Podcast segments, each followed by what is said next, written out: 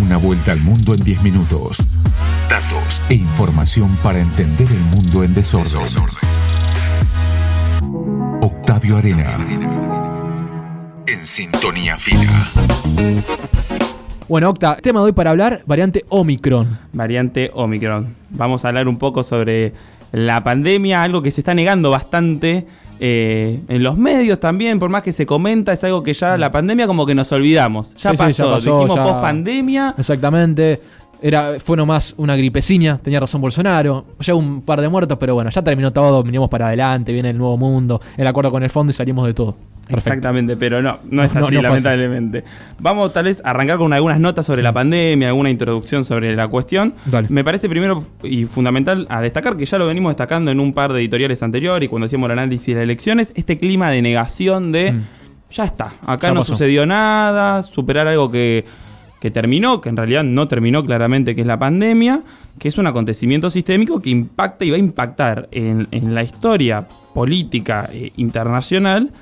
La verdad que va a marcar este siglo prácticamente, podemos decirlo. O por lo menos las primeras décadas del siglo. No somos conscientes del acontecimiento sistémico que estamos viviendo. A veces se lo compara con las guerras, a mí no me gustan tal vez estas comparaciones, pero... muchos dicen que todavía no estamos en 1945, en la Segunda Guerra Mundial. Recién estamos en el 40-41. Lo que viene, ¿eh? Falta un poco todavía. No sé si hay viajes a la luna, pero quisiera irme de este mundo pronto. Pero no, a mí personalmente no me gustan ese tipo de analogías con la guerra porque es algo distinto. Pero sí tenemos que entender algunas cuestiones. Por ejemplo, la pandemia, y acá voy a citar a dos autores argentinos que hicieron un muy buen libro sobre la pandemia de Capital Intelectual, que son Esteban Actis y Nicolás Creus, que planteaban cómo la pandemia no es un cisne negro como lo quieren vender. Porque en muchos medios se difunde de que el cisne es un cisne negro, porque para ser un cisne negro tenés que tener ciertas características. Tiene que ser raro, tiene que tener un impacto extremo, que lo tuvo, y una predictibilidad en retrospectiva. ¿Qué significa esto? Que, bueno, pasó en el pasado, ahora digo sí, ahora quiero decir, en el presente puedo decir sí, era predecible. O sea, lo podíamos venir, pero no lo vimos, se nos pasó. Bueno, en realidad no, esto es un cisne verde, dicen ellos. ¿Por qué? Porque sí hay un impacto extremo y sí fue predictible, pero no es raro. Una pandemia en la historia de la humanidad no es raro.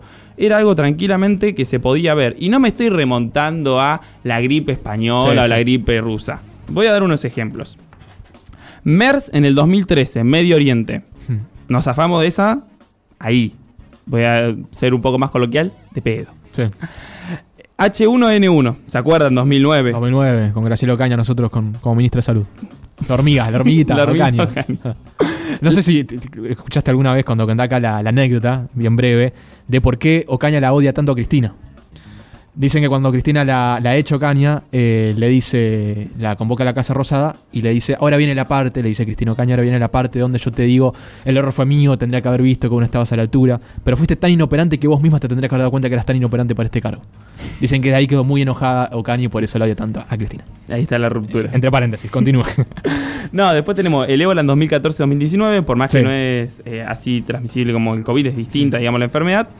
El SARS-1, ahora el SARS-CoV-2 es esta, pero tuvimos el SARS-1 en China también, 2002-2003. Y el SIDA, parece que nos olvidamos, es una enfermedad bastante invisibilizada, una pandemia invisibilizada, pero desde 1989 mató a 25 millones de personas. Que básicamente el COVID, podemos decir ahora, mató, según los números que tenemos ahora, deben ser más, 5 millones de personas. O sea que no dimensionamos también los impactos de estas pandemias. Bueno, China conocía el SARS y por eso aplicó una cuarentena rápida e inteligente en algunos aspectos. No inteligente, sino efectiva en algunos aspectos. Y por eso cerró rápidamente, porque ellos ya vieron el SARS, lo que fue en el 2002-2003. Entonces, era predecible en algunos aspectos de la pandemia y no era tan rara. Ahora lo que tenemos son las variantes. Vamos a superar todo esto, no vamos a entrar en los debates de lo que ya hablamos durante un año y pico, pero estaría bueno también ver de dónde venimos y por qué se produce esto. Y tenemos esta cepa Omicron, que algunos... le siguen diciendo la africana, la sudafricana. Se le dice Omicron justamente por una cuestión de ser antisenófobo en algunos aspectos y no relacionarlo con un país. Porque además se dice, se descubre en Sudáfrica, pero no necesariamente se origina en Sudáfrica. Claro. Países Bajos, por ejemplo, dijo, esta cepa en realidad está desde antes, desde que se la registró en Sudáfrica. Como que ahora en retrospectiva ven que existía en otros lugares antes. No se sabe bien a dónde surge, pero sí las probabilidades son más grandes de que haya surgido justamente en África. Presenta un alto número de mutaciones que podrían afectar a las características del virus y se propaga más fácilmente y disminuye la efectividad de las vacunas por ahora en algunos aspectos. No voy a entrar en detalles técnicos porque la verdad la medicina no es mi área, no es mi campo, pero sin embargo se necesita más tiempo para ver cómo evoluciona esta variable. Estudios que se están haciendo, como se hicieron en su momento con la Delta, por ejemplo, que también está afectando a Europa. La Alfa, la Gama, claro. Sí. Yo sigo con la terminología de Gama los de Manaos, Alfa británica, por ejemplo, y demás. Claro, te cambio un poco la terminología, te uso esto porque tendríamos dos sudafricanas sino ahora. Claro. Sudafricana 1, sudafricana 2, diríamos. Tal cual. Entonces, bueno, el riesgo de infección es mayor, por ejemplo, con la Omicron. Y acá me parece que vamos a empezar a entrar ya más en la política internacional y en los datos a destacar. Lo que notamos es, en el mundo se administraron hasta el 2 de diciembre, sí, según datos que tenemos registrados, esto puede variar, 7 mil millones de vacunas. Más o menos 7 mil millones de vacunas, un poco más, casi 8 mil millones de vacunas. ¿Cuántos habitantes? 7,8 mil millones de vacunas sería. El mundo tiene esa población, claro, aproximadamente. Entonces, en teoría tendríamos que tener una dosis por persona. No sucede, claro, porque la distribución es desigual. Y eso es lo que genera estos problemas de la mutación del virus. Personas completamente vacunadas, la mitad de la población global estaría completamente vacunada. Solamente tercera parte. La mitad. Un poco más, un poco menos, quiero decir, poner 40-45%. ¿Cuál es el problema? Que esa población, ¿dónde se concentra? En los países desarrollados o en vías de desarrollo con un sistema de salud lo bastante consolidado. Como por ejemplo la Argentina. La Argentina, sí, yo hace ya un tiempo atrás escribí un artículo sobre la relación estratégica entre Rusia y Argentina, sí, por la diplomacia de las vacunas, y yo decía en ese momento que recién estábamos arrancando con la campaña de vacunación, la Argentina está en el G20 de vacunación. En economía no nos dan los números, estamos, pero no nos dan los números. En vacunación sí demostramos en un país del G20, por ejemplo. Y sobre todo también con los argentinos que tenemos la costumbre y la cultura de vacunarnos. Que quizás no sea en otros países del mundo. Exactamente. Pero entonces, por ejemplo, un 42-43% de la población mundial completamente vacunada. Pero lo que vemos es esto, la falta de distribución. Entonces vemos un liderazgo que no existe, una crisis de liderazgo internacional. Un liderazgo también, si existe, egoísta. Porque, por ejemplo, hay vencimientos de vacunas. Se estima que 15 millones de vacunas se vencieron en Estados Unidos. Podrían haber sido donadas. Se vencieron. Sí. Sin usar. Podrían haber, algunas por problemas de refrigeración, otras por otras cuestiones, digamos. Pero tranquilamente podrían haber sido donadas. Unas por fallas técnicas, pero otras también por error humano de cálculos. La aplicación de las terceras dosis. Y yo acá voy a ser un poco polémico. Hace un tiempo, yo ahora no es la misma opinión, pero hace 4 o 5 meses cuando se empezaba a debatir las terceras dosis y se estaban aplicando en el mundo desarrollado las primeras terceras dosis, yo estaba en contra de las terceras dosis. ¿Por qué? Por una cuestión de esto que está pasando ahora. Vos tenés en países terceras dosis que se están aplicando, sí, mientras que hay países que no tenés ni una dosis aplicada o tenés una dosis aplicada en el 20% de la población. Entonces eso genera un caldo de cultivo en el cual vos tenés gente vacunada, inmunizada y gente no inmunizada, una alta tasa de inmunización, y el virus empieza a mutar y empieza a interactuar también con la resistencia a la vacuna. O sea, ni siquiera viéndolo como un hecho, con una mirada progresista, de decir, no puede ser que una persona tenga 3 dosis y alguien no tenga, sino viéndolo científicamente, el decir, me va a terminar afectando más gente sin vacunar, y gente con tercera dosis, que quizás gente con 2 dosis, no sin la tercera, pero con esa que esa gente tenga una vacuna. Exactamente. Hay frases medias quemadas, pero la voy a decir. A problemas globales, soluciones globales. Esa es una frase quemada en las relaciones internacionales. Bueno, acá, problemas globales, soluciones individuales. Las políticas que se aplicaron al interior de los estados se ven reflejadas en materia política exterior. Por ejemplo, Países Bajos o Europa en general, vieron que se utilizaba mucho el término de cuarentena inteligente. Sí. Yo discrepo con esa conceptualización y digo que es una cuarentena individualista. ¿Por qué? Porque en realidad lo que hacen es una actitud negativa, por ejemplo, se tiene hacia los otros países, hacia el resto de la población, y se dice, bueno, cada cual se tiene que cuidar de sí mismo, por eso es inteligente. Y tenemos liberalizaciones. Bárbaro con las liberalizaciones. Pero la lógica no es colectivista, entonces hay falta de solidaridad con el resto de los países, falta de solidaridad al interior de los estados, entre las mismas comunidades, y eso se ve reflejado en la política exterior. No se distribuyen las vacunas de manera igualitaria. Es una distribución desigual. Y esto genera estas cuestiones, digamos, que se termina viendo afectado el mundo en general, porque genera estas variaciones o mutuaciones en el virus. Entonces se enfatiza esa idea de cada cual debe cuidarse a sí mismo, cada país debe cuidarse a sí mismo, pero en realidad el problema es global. y se sigue distribuyendo y las fronteras son porosas. Otra cosa a destacar que me parece interesante es también la situación en la cual vivimos, que pensamos que ya superó todo. Entrá a Google, algo muy simple, no le estoy dando datos técnicos de OMS, ni datos técnicos también de Johns Hopkins o demás lugares más, tal vez, prestigiosos, digamos. Entrás a Google, ponés los números de casos. Estados Unidos, sin datos de casos nuevos. Australia, sin datos. Sin información. República Popular China, hace rato, sin datos. México dice que tiene 0 casos nuevos. El 2 de diciembre. Eso no sucede. Es mentira. Entonces, no se están cargando los datos. Acá no pasó nada. Ya estamos pasando. Y en realidad la situación no es así. Vemos Europa. Y la situación es muy compleja en Europa. La situación es muy compleja. ¿Por qué? Porque en Europa además tenemos otro problema. Además del problema que yo decía de la falta de distribución a nivel global, también tenemos la resistencia a las vacunas al interior de los estados. En Europa se habla de una cuarta ola llamada la ola de los antivacunas o de los no vacunados. La presidenta de la Comisión Europea, que sería una de las máximas figuras de la Unión Europea, Ursula von der Leyen, está pensando en ver cómo implementar la obligatoriedad de la vacuna en algún punto. Porque hay un porcentaje de la población que según el país varía entre el 30, el 20 o el 10% que se resiste a la vacunación. Y eso genera que aumenten los casos y que el virus vaya mutando. Es un porcentaje más alto que el tenemos acá en Argentina. Yo vuelvo a lo mismo, no tienen la cultura que tenemos nosotros de vacunarnos. Un tercio de la población de la Unión Europea no se vacunó. Y por ejemplo, los países del sur de Europa, que eran vistos como los sucios, los que no se vacunaban, los que traían el virus, así lo decía el gobierno de los Países Bajos, por ejemplo, tienen tasa de vacunación más alta que las de los mismos Países Bajos. España tiene más tasa más alta de vacunación. Italia tiene tasa más alta de vacunación. Tienen menos casos que ellos. Y son países con mucha más población. Entonces también la cultura de la vacunación no viene por una cuestión de país serio, país no serio. Claro. Viene con una cuestión de lógicas colectivas y solidarias al interior de los estados. Y también de proyección. De países que tienen un montón de vacunas, pero la gente decide no vacunarse. Exactamente. Un sector de la población. Y ahí también entra en juego, fijémonos, por ejemplo, España, por más que es un país pequeño, digamos, hizo una donación importante, también en términos geopolíticos, también no pensemos que es inocente esta donación, a lo que era Latinoamérica en su momento. Pero bueno, tenemos una cuarta ola en la cual tenemos en Europa antivacunas, por un lado, un invierno que se aproxima y una nueva cepa. Y a su vez tenemos casos como el de Rusia. Fabrica la vacuna y no tiene la población vacunada. Nosotros tenemos mucha más población vacunada que la misma Rusia. Que el caso de Rusia, también un problema cultural de que la gente... Muy grande cultural. Es cultural y es muy grande, porque hay una resistencia total. Los números son alarmantes. Últimos 14 días. Alemania, 800.000 casos nuevos. Francia, 450. Reino Unido, 607.000. Rusia, 470. Y así puedo seguir. Turquía, 337. Polonia, 316. Países Bajos, 305. Versus, por ejemplo, España, 115. Italia, 160. Son bajos números respecto a la ola que está viviendo Europa. Porque ya ellos están en cuarta ola. Sí, están en la cuarta ola. Y también la resistencia a estos movimientos antivacunas. En un momento intentaron tomar el Palacio de Gobierno italiano, por ejemplo, los antivacunas. O sea, es alarmante.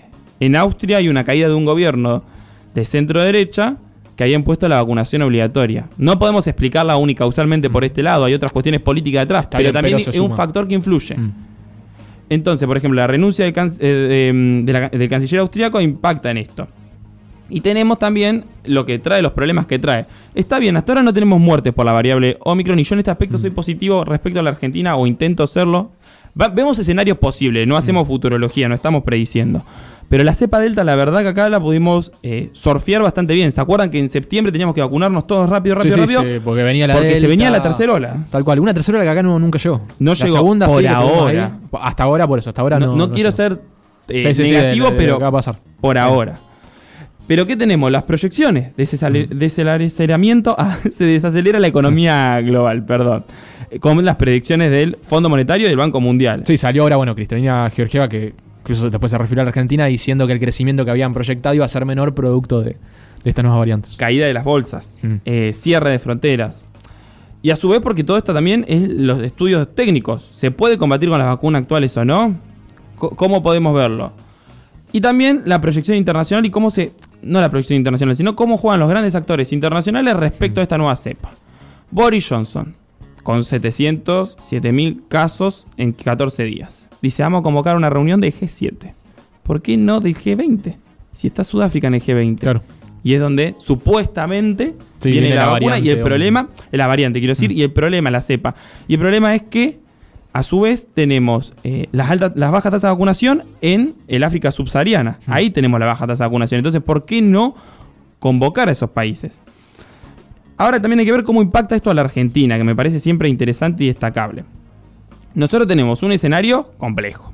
Yo soy muy negativo en el escenario económico argentino a largo plazo. Lamento ser así, pero tenemos una deuda que es insostenible, por donde lo miremos. No podemos hacer frente a los vencimientos. Estos recortes por todos lados, desesperados, porque no hay dólares. A ver, vencimiento tenemos para el próximo año $19.000 millones. Las reservas, si vamos a las reservas que tiene de disponibilidad el Banco Central, son $5.000 millones. Sí, no tenemos que pagar $20.000 millones este año, el año que viene y el otro.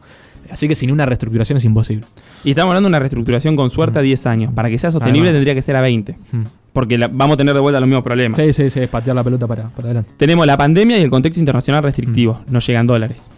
Ya lo hablamos varias veces esto. Crisis económica local. Ya de 2017 podemos decir, se secó la plaza completamente encima. Crisis social. Una tasa de pobreza también altísima. Y a eso...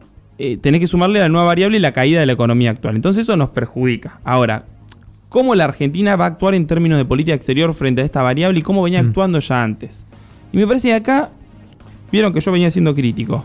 Está siendo bastante atinado, porque en lo que es campaña de vacunación la Argentina siempre fue bastante atinado, algo que no se suele reconocer. Siempre se la criticó mucho a nivel doméstico, se atacó mucho la campaña de vacunación, pero hoy tenemos en vacunación 81,2% de primeras dosis, 66,1% de dos dosis, 5% dosis de refuerzo, no tercera dosis. Quiero aclarar eso también, la distinción, porque yo, por ejemplo, en su momento hace 4 meses decía las terceras dosis no eran necesarias cuando tenías una segunda dosis que te habían aplicado hace 2-3 meses, cuando una dosis de refuerzo para personas, por ejemplo, que se aplicaron la segunda dosis en el mes de mayo y tienen 90 años, ahí sí es necesaria, porque estamos empezando a repetir el ciclo de vacunación, no es lo mismo. Pero, por ejemplo, la Argentina tiene un stock de vacunas bastante importante. Ha ayudado a Paraguay y a Bolivia a acceder a las vacunas en su momento.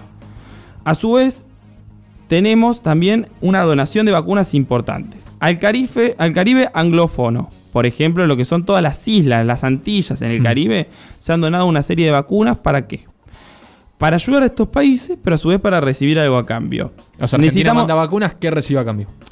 Lo que apunta es, en realidad, es a ir cambiando la posición lentamente de estos países o ganar favores respecto a la posición de estos países a la cuestión de Malvinas. Opa. Anglófono, Reino Unido, digamos, son excolonias británicas. Barbados, recientemente, que deja de ser una monarquía, digamos, se independiza en ese aspecto y ahora es una república parlamentaria. Con Rihanna como héroe nacional, me parece. Parece mentira, un dato color, pero interesante. Se busca a estos países para tener este voto por un lado. África lusoparlante, ¿se acuerdan esos viajes? El viaje de Cristina, Angola, sí, con Guillermo Moreno. Con Guillermo Moreno, sí. Bueno, estamos volviendo a apuntar a eso. Que Moreno repartía las medias que decían Clarín miente o algo por el estilo. Mozambique, 450.000 dosis le donamos. Angola le mandamos 350.000 hace poco. Ahora le vamos a mandar 400.000 a Kenia.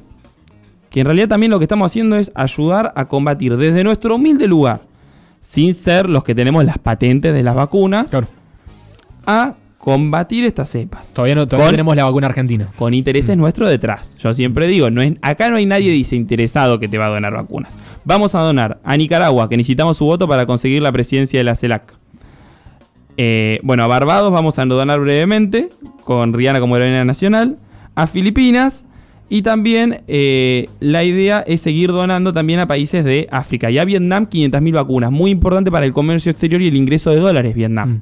Entonces también donamos 500.000 dosis ahí. Estamos haciendo una proyección por la cuestión de la deuda, no sirve Vietnam.